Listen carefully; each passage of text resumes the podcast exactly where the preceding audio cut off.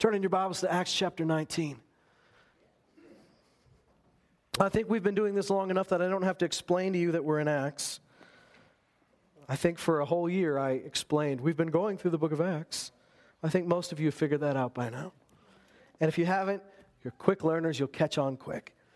Acts chapter nineteen, we are still in the city of Ephesus. If you weren't here last week, we talked about how Ephesus was a, a booming city, a happening city, a city where there was a lot going on, a city that was economically doing well. It's a port city, and uh, in that city was not just uh, thriving commerce, but in that city was a lot of paganism, a lot of idolatry. Sorcery was a regular thing. Uh, a secular historian This is not a, it's not a Christian historian that said this, but a secular historian of the time, a Roman historian of the time, said that if you went by the temple of Artemis, the great temple of Artemis in the city of Ephesus, that your young women would blush and your young men's hearts would turn to lust. That was the type of depravity that was taking place out in the open. You know, I believe that light exposes darkness. Do you believe that? Light exposes darkness. But in Ephesus, the darkness wasn't even that, that hidden. People were so blind that the darkness, the, the things of darkness weren't even taking place in the shadows. They were taking place out in the open. And the light of the gospel came in and pierced it. Now, if you've ever read, read the book of Ephesians, if you've never read it before, you need to read it tonight. Just start reading it tonight. It'll get you fired up because the book of Ephesians spends a lot of time telling you who you are and who we are in Christ, who we are in His body, about the gifts that He's given to us for the sake of the body of Christ, for the sake of the world. But then in, in, in chapter four, he begins to talk about some things that we used to be a part of. And he's talking to these Ephesian Christians. He's saying, you used to do all of these things. Those things you formerly walked in. Thank God that's a former thing. That's not a present thing. He said, those things you formerly walked in. But then he starts out chapter five with a bang. It says, and, and, and, and all throughout chapter five, he says things like this. But now you are light. You know, he doesn't even say you have the light. He says you are light. Therefore walk as children of light. And he goes on to say, don't participate in the unfruitful deeds of darkness, but instead rather expose them. And so, as children of light, as people of light, he says these things that you used to be into were great darkness, but now you're light in the Lord. Walk as children of light.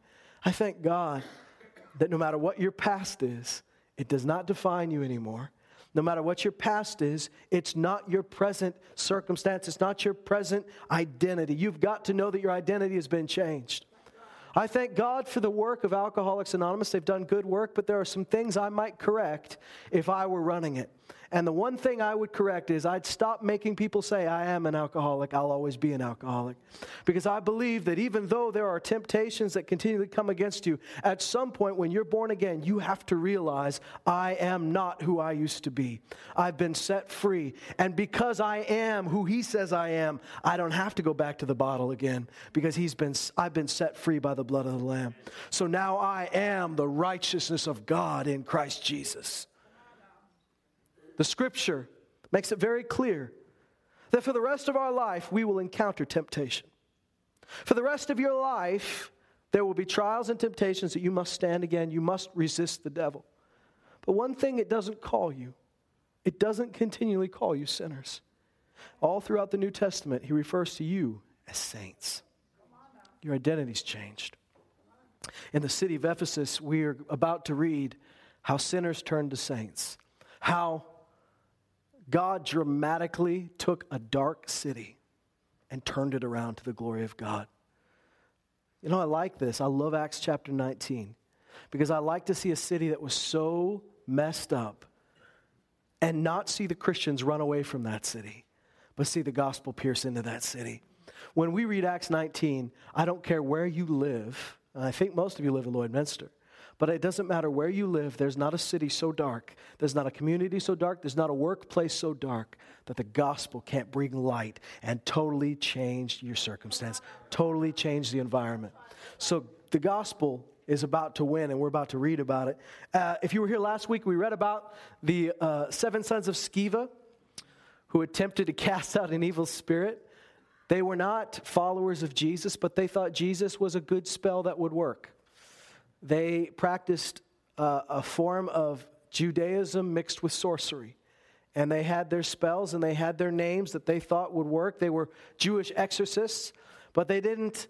Um, they weren't submitted to the one true God. They had mixed too many things together. And so, uh, as you remember, they got kicked out of the guy's house. That one man full of a demon cast them out of his house, beat them up, stripped them naked. But it says that the result of this was that the name of the Lord was being magnified. That people were seeing that there was a name and there was a power that could cause demons to run screaming. And it couldn't be imitated and it couldn't be faked. I like that. You know, what's what's really going to expose the counterfeits in our in our country, expose the counterfeits in our society, expose the counterfeits in our own churches, is not um, a million books written about it. Now, maybe there needs to be a book written about it. The, the letters to Paul, the letters of Paul, the letters of James, the letters of Timothy, uh, letters to Timothy, letters by Peter, they all addressed some things that you had to watch out for. Jude did the same thing. There were some things that you might need to watch out for. Beware of people that are teaching this. But at the same time, the only way to really overcome a counterfeit is to show them what's real.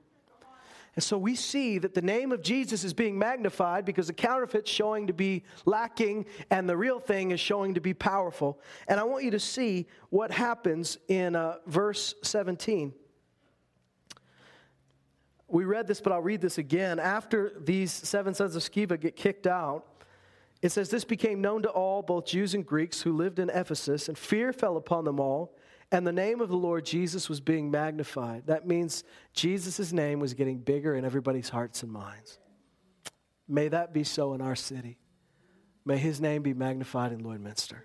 It says, "Many also of those who believed kept coming, confessing and disclosing their practices." Remember, I told you that Ephesus was full of witchcraft. It was, it wasn't like you had a group of people that said we're witches. It was that everybody bought into, if I'm going to prosper, I need to not only uh, worship these the right gods and goddesses, but I also need to have some spells in my back pocket, which will make me do well and make my enemies and my competition fail. It was a part of life, and you spent a lot of money on, on books of magic. You spent a lot of money on your own little spells. And so it said they kept coming, disclosing. Thank God. You see, this is what happens, is when the gospel overcomes and when the light comes into a dark place, the darkness is exposed and people bring it out into the light. What the devil would love for you to do is just stay in the darkness and hide everything. But instead, here's what God says. Bring it out into the light. It's forgiven. It's whole. Bring it out into the light and get rid of it. And that's exactly what they did. They kept coming and disclosing their practices. And it says this, that many of those who practiced magic brought their books together and began burning them in the sight of everyone. And they counted up the price of them and found it fifty thousand pieces of silver. Now, if those pieces of silver are drachma, then uh, or denarii, then what we, what we most scholars will tell you is, whatever it was, it was equivalent to a day's wage, probably. So think about what fifty thousand days' wage might look like today. It's a lot of money, isn't it? And they burned it in the sight of all. What a statement that might have been. Just try to think of a place in Lloydminster. Don't yell it out, but just try to think of a place in Lloydminster where it might be in the sight of all if we if we just started burning some books. You know why the book burning thing has just gone way out of hand? Because people forget these guys were burning their own books because they were turning from idolatry and turning to Jesus. They, they didn't go to the store and buy a bunch of the books so they could burn them. If you've ever done that, I, I'm going to let you know, let you in on a little simple rule of economics. If you go buy books for the sake of burning them, you're supporting the author. The author doesn't care if you burn his stuff. It's more money. He just wants to sell books. Please buy more. He doesn't care. They weren't burning other people's books. They weren't protesting other people. Do you notice that? They didn't go and raid people's houses. It's like, give me all your books. I'm going to burn them. They burned their own books.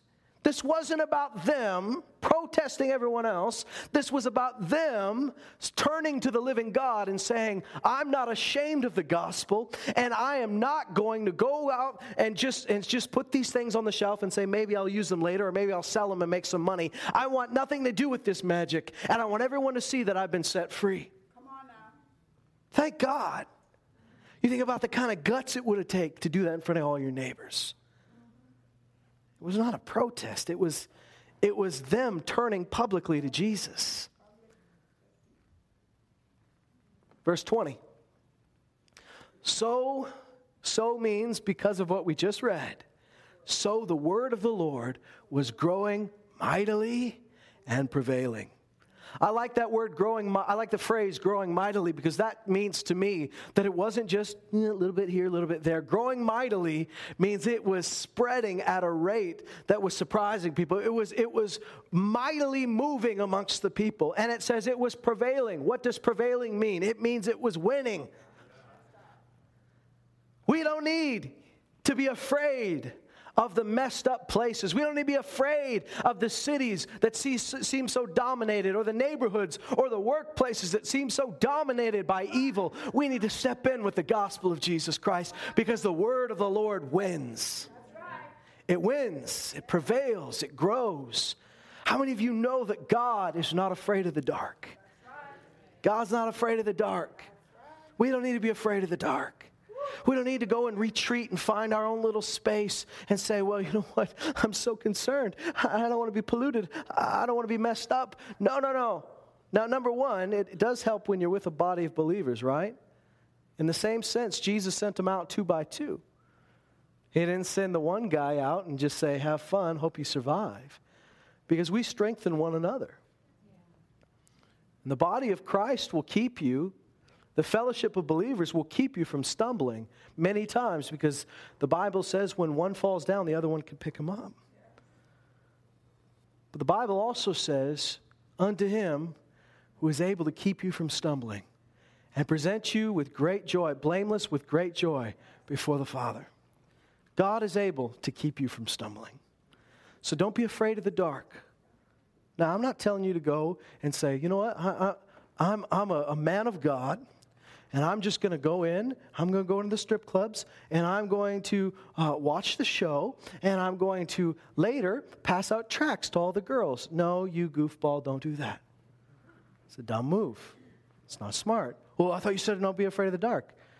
Yeah, yeah, let, let a lady do that. You know, why don't you, you can wait outside with one of your strong sisters in the Lord. Why don't you let them, and, and you two can wait outside the doors and love on people out there. You don't have to participate in it, you know, because he said to these people in Ephesus, he said, don't participate in the unfruitful deeds of darkness. You know, these Christians weren't going to the seances. They weren't going back into the rituals and saying, we're just going to just gonna watch. No, no, no, they didn't participate in it at all, but they weren't afraid either. And I love to see the gospel prevailing. And that's my, not just my hope, but my firm belief that the gospel will win. It will win not because we tried to force everyone else to believe what we believe. It will win when we start living out the gospel. You see, it says, here was proof that the word of the Lord was prevailing, was that people turned from idols and turned to Jesus, that they, they burned their books in front of everybody. You see, it wasn't that they converted the government and the government made laws that everybody had to start worshiping God and everybody had to stop practicing magic, because you know what that does? That forces people to act right on the outside, but they don't change on the inside. I'll tell you, our solution for Canada, now I believe godly government is a good thing.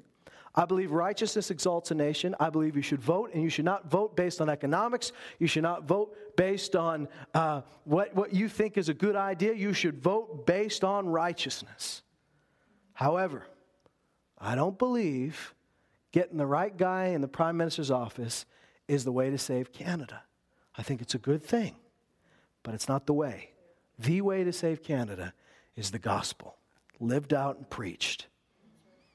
Because you know what happens? You get a good guy in government, and he'll do good things. And I believe we should have good people in government.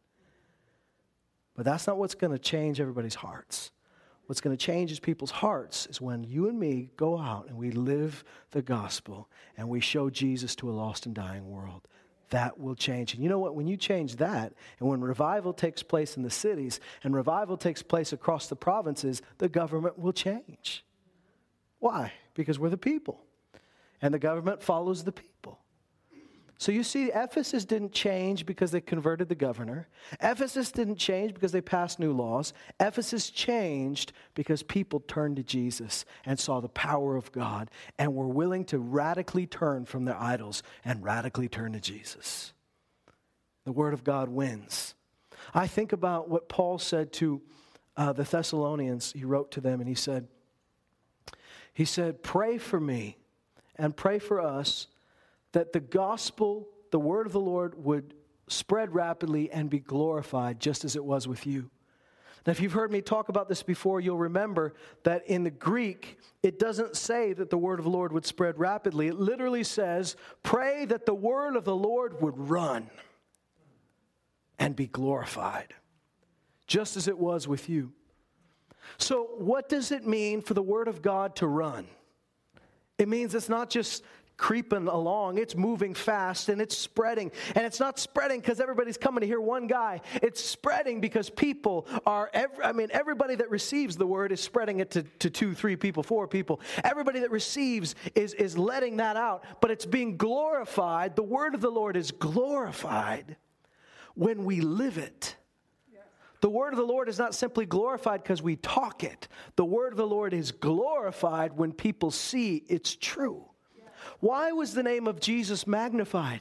Because when people, the people of God, cast out demons, the demons ran. And when the fakers tried it, the fakers failed. So the name of Jesus was magnified because when he stood up against the fake, he was proven, the power of God was proven in the sight of all. We have got to live out what we hear. We've got to live out what's preached. And we've got to make it more than that was a good message. The gospel is glorified when it changes us. The gospel is glorified when it causes us to live. The gospel is glorified when we see it in action. Thank God the word of the Lord was growing mightily and prevailing. Do we want to see this in Lloydminster? I do. Now I want you to see something coming up that's even more exciting, which is what their enemies say about them. You can tell a lot about a group of people by what your enemies say about you. And in this case, the enemies say some things that they think are insulting, but are actually pretty cool. It says in verse twenty-one, after these things were finished, Paul purposed in the Spirit to go to Jerusalem after he had passed through Macedonia and Achaia, saying, after I've been there, I must also see Rome. Having sent into Macedonia two of those who ministered to him, Timothy and Erastus, he himself stayed in Asia for a while. Verse twenty-three says, about that time there occurred no small disturbance concerning the way. No small disturbance is kind of the New American Standard, stiff upper lip of way of saying there were riots. No small disturbance. There was a big deal about the way. The way is what they were called back then. They they hadn't yet been called Christians. They uh, some of them had in certain cities, but in Ephesus uh, and in many other places, they were simply called the way. And they were following Jesus. They were known as the way. And there was a great disturbance, a big disturbance caused because of the way. And, and that's that's a good thing. If nobody's disturbed, if nobody's sort of shaken a little bit by what's being preached, by what's being, uh, you know, demonstrated, then, then maybe we're a little too tame. I think the gospel, when it's preached, now you don't have to be rude. You don't have to be mean. Oh, please don't.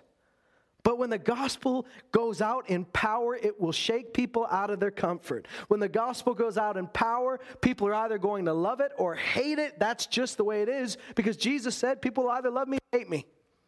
And he said, people hate you because they hate me. See, most of the time when the gospel doesn't shake anybody off of what they believe, that's a problem. And I'll tell you why it's a problem. Do we believe that Jesus is the only way to the Father? I would have thought a little bit uh, more forceful of a yes than that. We do, right? Yeah. If some of you are unsure, we can talk after. Jesus said it. I didn't say it. Jesus said, I am the way, the truth, and the life. And then he goes on and says something controversial. He says, nobody comes to the Father except through me. So we believe that uh, he's the way. We believe without him, there's no way, there's no life, there's no truth, right? Right. Would I, would I want people going to hell to be comfortable on the way there? If you're on your way to hell, does it matter that you're on a la- in a lazy boy on your way? Do you think that somebody is going to come up to you on, ju- on the day of judgment and say, thank you for not stepping on my toes with your beliefs? They're not going to say that. Once again, I'm not telling you to be a jerk here. You see, because the greatest witness that the Ephesians had was that they publicly lived out their own faith. They publicly lived out the gospel. It wasn't about them forcing anyone to do anything, but they preached it boldly, they lived it boldly, and they they they demonstrated it boldly. And I believe we should do this as well. But there will always be, you have to be ready for a, d- a disturbance. Anytime there's revival, there's a disturbance. Shaking is a good thing when you're grounded in him. Yes. To everybody else, if you're not grounded, if your foundation's not secure, shaking is a devastating thing. And there are times of shaking in our cities. There are times of shaking in the body of Christ where you look around and you say, this is devastating, but in reality, things are being shaken so that what's good, what's true, what's pure is what remains. Yes. It's a scary thing sometimes to pray for shaking, but I tell you, the Bible says in certain places, everything that can be shaken will be shaken. But it says, since we serve a kingdom that cannot be shaken, let us worship God. So let's let's let's read the rest of this. It says in verse twenty-four, so there was a, no small disturbance.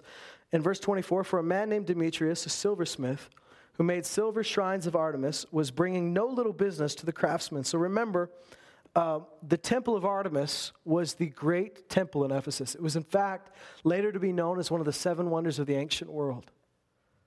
This was major. So there was a huge part of the economy that was based on selling these little silver images of Artemis. Now, they didn't buy it like we would buy it. Now, let me tell you this. If you go to Greece, don't buy a little silver statue to Artemis. Well, I'm not going to worship it. Don't buy it, you know. I, I, it, it's always kind of weird when you walk into somebody's house and they have little tiki gods and stuff like that, and you go, oh, jeez. I don't, I don't think my wife would be too happy if, you know, I I, I don't really have a, a you know, I, I don't have a sordid past, but, you know, if I put up posters of other women on my wall and say, you know, I'm not, I don't, but I'm not in love with them, but, you know, they're on my wall. No, she wouldn't be too, would you be thrilled with that, Tia? No, that would not be cool. And in fact, I have no desire to. So when you're worshiping God, you don't put up other gods and other idols up there, right? But these people weren't just buying it as a souvenir. It wasn't a harmless souvenir. They were buying it because it believed, they believed it brought them good fortune. It believed that it was a blessing to them. Put it in your house. It'll do well for you. And so they would buy these little silver shrines, and that was a major part of the economy of Ephesus, was related to the temple. People would come from all over the civilized world to that temple, and they would go home with these idols and these shrines. And so it was bringing a lot of business to the craftsmen in the area. Now, I, I, I, I'm just going to be honest with you. The gospel, like I said, will shake things up, and sometimes it'll shake up the local economy. Don't you know God wants to bring revival? There are, there are great men and women of God in Las Vegas today, great men and women of God preaching the gospel. There's great churches in Las Vegas, and when the gospel shakes Las Vegas, some people are going to be really, really mad. So business goes away.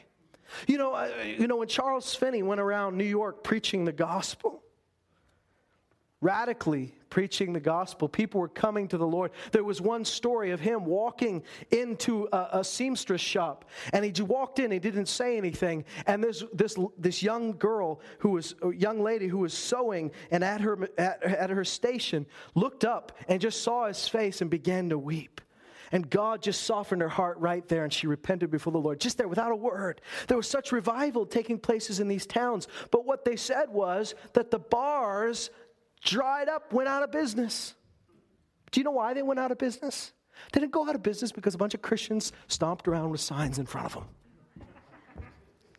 They went out of business because the customers went away. You know? They went out of business because people got saved. And they didn't want that anymore. They had something that was far better, far more satisfying, something that brought them far more joy, and they didn't have a headache in the morning. They were, I mean, so this is why the brothels, the brothels dried up, the bars dried up, not because the Christians said, we're going to burn your place down, but rather because the gospel took root, and the customers went away. And that's what's happening in Ephesus. It's not that the Christians say, you better shut this down. You're infringing on our rights. No, they preached the gospel and people stopped wanting idols. The gospel wins. You don't have to make the gospel win. It wins. If you live it out, if you preach it, if you demonstrate it, it wins. Here's what it says. And it doesn't win like we think it wins. Remember, Jesus' disciples said, when's the kingdom going to come? When are you going to overthrow all these things, people? When are you going to set up your own kingdom? And he tells them, that's not for you to know when that's going to happen. But the disciples constantly tried to make Jesus take the kingdom his own, like take the kingdom like an earthly king would, and set up a government like an earthly king would. And he said, my kingdom is not of this world. It's not a kingdom you can see.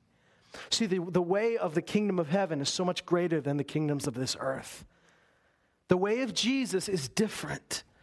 We don't overcome the same way that everybody else overcomes. And you know, when Constantine, the emperor of Rome, was converted to Christianity, or so he said, whether, I'm not going to question his salvation, but when the man was converted, instead of showing up in church and saying, I'm a new believer, teach me, he said, I'm the emperor. I guess I'm in charge now. And you know, Christianity started a steady decline from that place, because Christianity, which was held its allegiance to the kingdom of heaven, began to operate like a kingdom on earth. Began to be governed like a human government. But I'm telling you that that's not the kingdom we serve. So we're not going to see the gospel prevail because we, we pass some new laws. Now, I thank God for, for good laws. I believe there should be good laws. But I believe that's not the way you win. The way you win is to preach, to live, and demonstrate the gospel. And watch it do what it does. Let Jesus do what Jesus does. Let the Holy Spirit do what the Holy Spirit does. Let him move hearts. And you declare it to everybody you come in contact with. You show them Jesus. Here's what happens. They're, they're getting a lot of business from idolatry. In verse twenty-five, these he gathered together with the workmen of similar trades and said, men, you know that our prosperity depends upon this business. You see and hear that not only in Ephesus, but in almost all of Asia. Now remember, uh, let me just clarify in case you haven't been here. When he speaks of Asia, he's not talking about it like Asia like we picture it today. He's talking about the Roman province of Asia, which is now modern Turkey is most of that province. And so he's not talking about China, Japan. He's not talking about India. He's talking about uh, east of Greece, all right? So he's... Uh, this is what he means of Asia. He's not talking, they weren't really aware of what was going on in China. They weren't aware of what was going on in Japan. Their civilization, their known world is a lot smaller than it is now. But he says, you know that our business depends on this, not only in this city, but in all of Asia, but in this whole region, in this whole province, it depends on us selling idolatry, us making money off idolatry. See, sin has profit for some. It always leads to destruction, but people will attempt to profit uh, profit out of other people's temptation, out of other people's weaknesses. And that's why the drug trade has brought profit to people. It's destroyed more lives than you can count, but it's brought profit to some.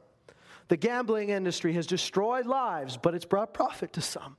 The prostitution industry has destroyed lives, but it's brought profit to some. Sin will always have a dangly carrot that somebody says it's worth it for me. That'll always bring some earthly profit, but way more destruction than anything else.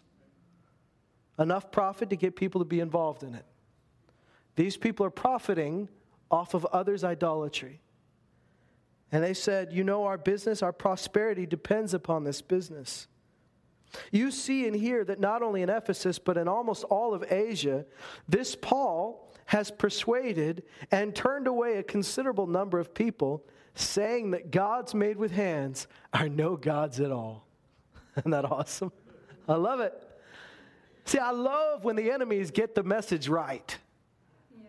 They're mad about it, but they're getting it right. You're absolutely right. That's what we're preaching. He says, not only is there danger that this trade of ours fall into disrepute, but also that the temple of the great goddess Artemis be regarded as worthless, and that she whom all of Asia and the world worship will even be dethroned from her magnificence. Do you hear that? He's concerned, and rightly so, because except for a, a few silly little sorority girls and maybe a couple of pockets of people trying to resurrect ancient Greek religion in Greece, nobody's worshiping Artemis today.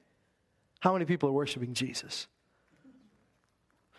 I stood with Brother Spiro at Olympus, where the great temple to Zeus, one of the other seven wonders of the ancient world, all that's left are a couple of stone pieces of rubble. That's all that's left of Zeus's legacy. It falls, but we serve a kingdom which cannot be shaken. Here's what they're saying. Here's the concern. If this guy keeps preaching, this goddess that the whole world worships will be dethroned from her magnificence, will fall into disrepute. People are going to stop worshiping her, and you know what? They're right. I love to hear this, this message from an unbeliever who's ticked off because he's absolutely right. He's telling us that if the gospel keeps getting preached, they're going to be out of a job. And the whole world is worshiping this goddess, but he recognizes that this gospel is way more powerful. Guys, don't you want somebody to have to have a meeting like this about us? Don't you want them? I mean, instead of us meeting in our back rooms going, oh, we're going to keep them out of our city. Wouldn't you like them to be meeting in the back rooms going, guys, we're going to go out of business. There's revival spreading across Lloydminster. It's not even limited to one church. It's spreading across the, the city. It's not even limited to buildings. And guys, if this keeps happening, we're going to be out of business. Oh, yeah. Why not? Why not? Is our city worse off than Ephesus? No. You know what it's going to take? It's just going to take some believers who actually believe what we preach. And just go out and live it. And you know what? Maybe you need to publicly just, just and I, I'm not talking about having a bonfire by the border markers, but I'm saying, you know what? Maybe some of us are just too, a little too attached to the idea of blending in with everybody. And we need to be okay with just being different. Just be okay with being radically different and say, you know what? We don't need to fit in anymore. We're okay with people saying you're weird. We're okay with people saying you're, you're odd. I'm okay with that. Let's be odd. I don't need to fit in. Do you need to fit in? No, I don't want to fit in.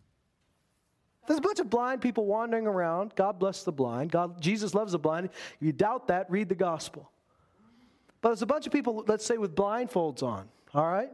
They got blindfolds on, and they're walking around banging into walls, and you don't have a blindfold on your eyes. Do you go around banging your head into walls just to fit in with them?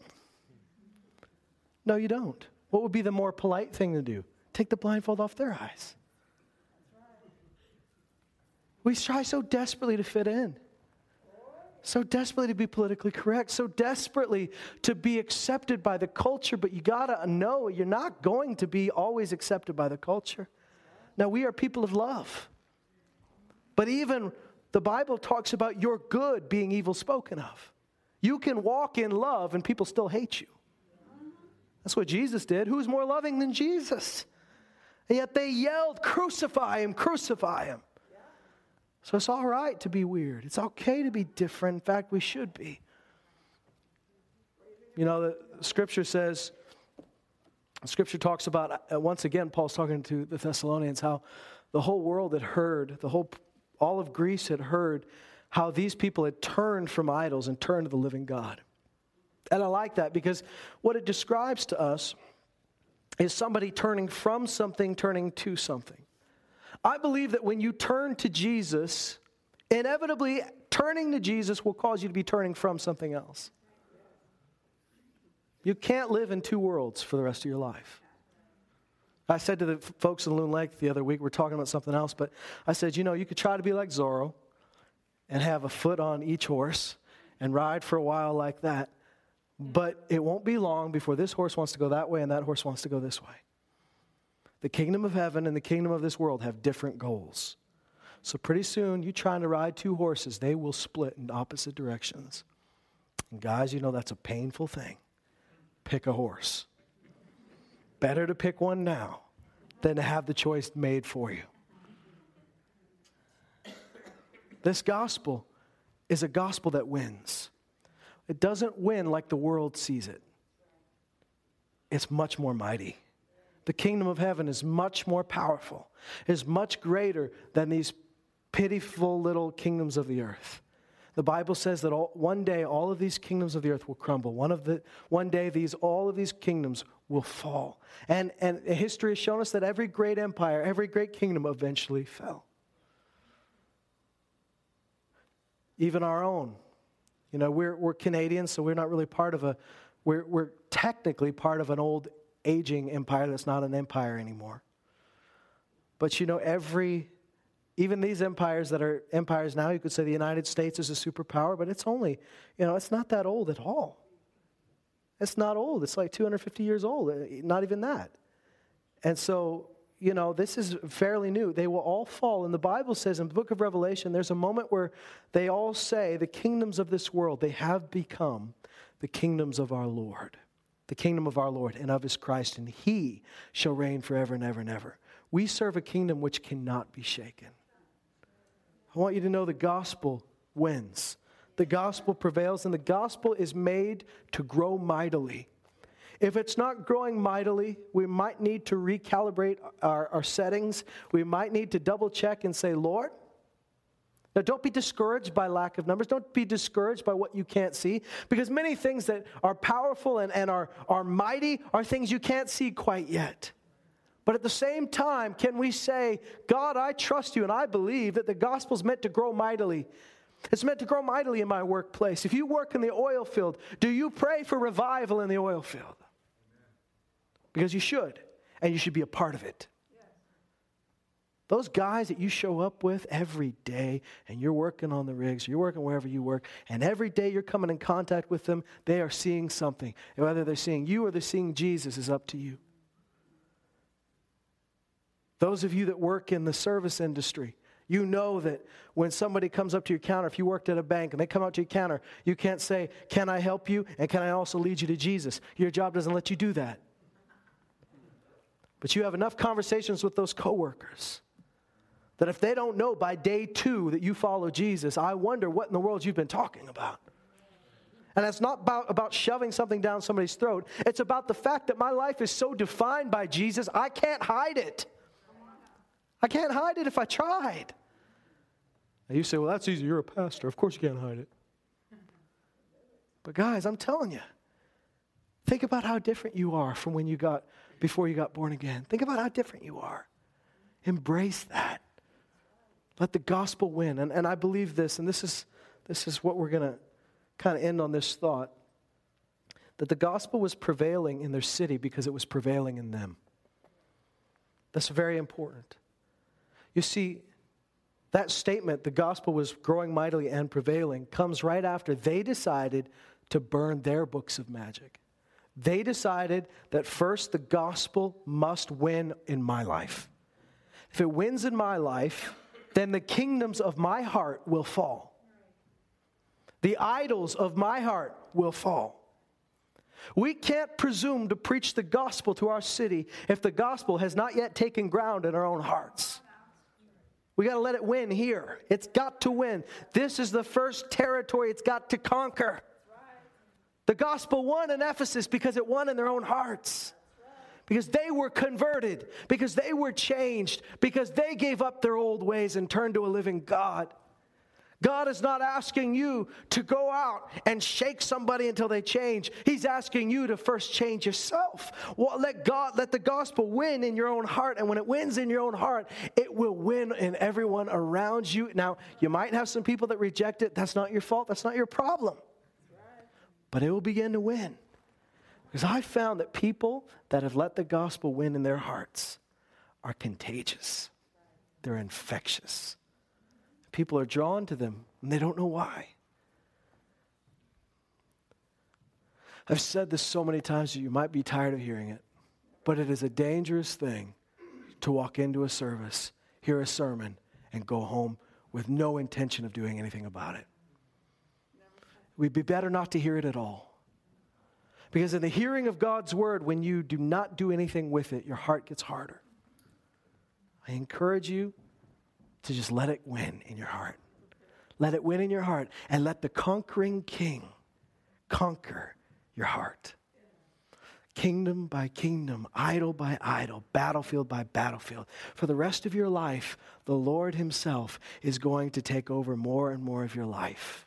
And that's a good thing. Now, some of you, when you hear that, you think of more time doing church things. That's not what I'm talking about. I'm talking about the Lord winning over in your heart. I'm talking about things that used to matter to you don't matter in the light of him. I'm talking about things that used to have you in bondage don't have you in bondage anymore. I'm talking about things you used to think were so important lose their shine in the light of his glory.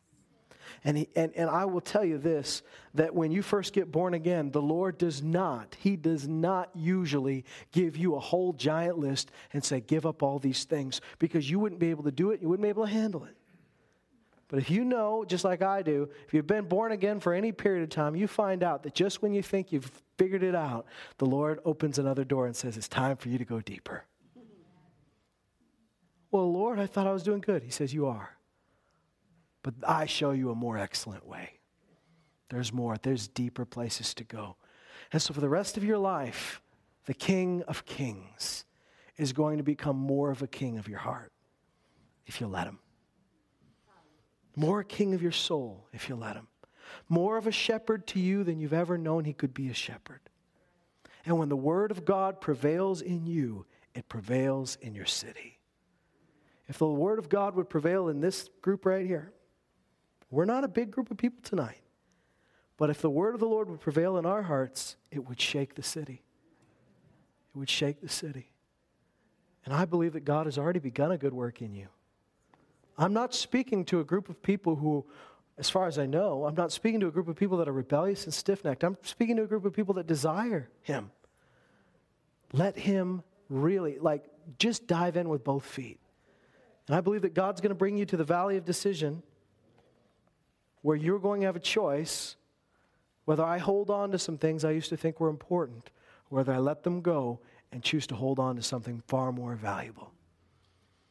And when it wins here, it wins out there. When it wins in here, it wins around me. The word of the Lord grows mightily, and it prevails. So I pray first and foremost that the word of God would grow mightily in you, and that it would win in you.